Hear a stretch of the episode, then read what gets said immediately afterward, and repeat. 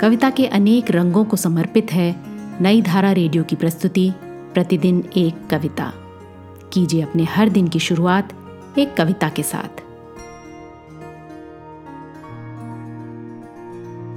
आज सुनिए प्रभा खैतान की लिखी कविता बंद कमरे में।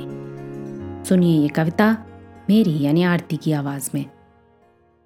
बंद कमरे में मेरी सब चीज़ें अपना परिचय खोने लगती हैं।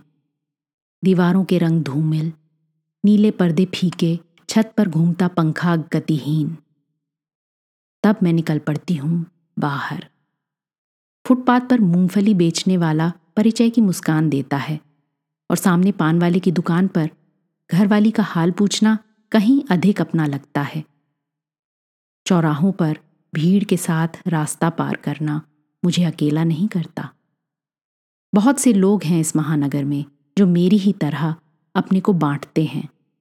रेस्टोरेंट और दुकानों में, सिनेमाघर की लंबी कतारों में, या कभी पार्कों में पड़ी खाली बेंचों पर ऊब कर, या फिर बंदरों का नाच देख लौट जाते हैं। सब मेरी ही तरह बंद कमरों के अपने अकेले निर्वासन में। आज की कविता को आप पॉडकास्ट के शो नोट्स में पढ़ सकते हैं। आप जहां भी प्रतिदिन एक कविता सुन रहे हैं वहां अपने कमेंट्स शेयर करना ना भूलें।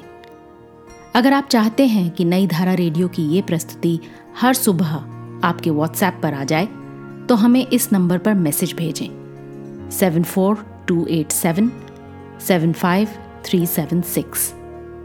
कल एक और कविता के साथ फिर मिलेंगे।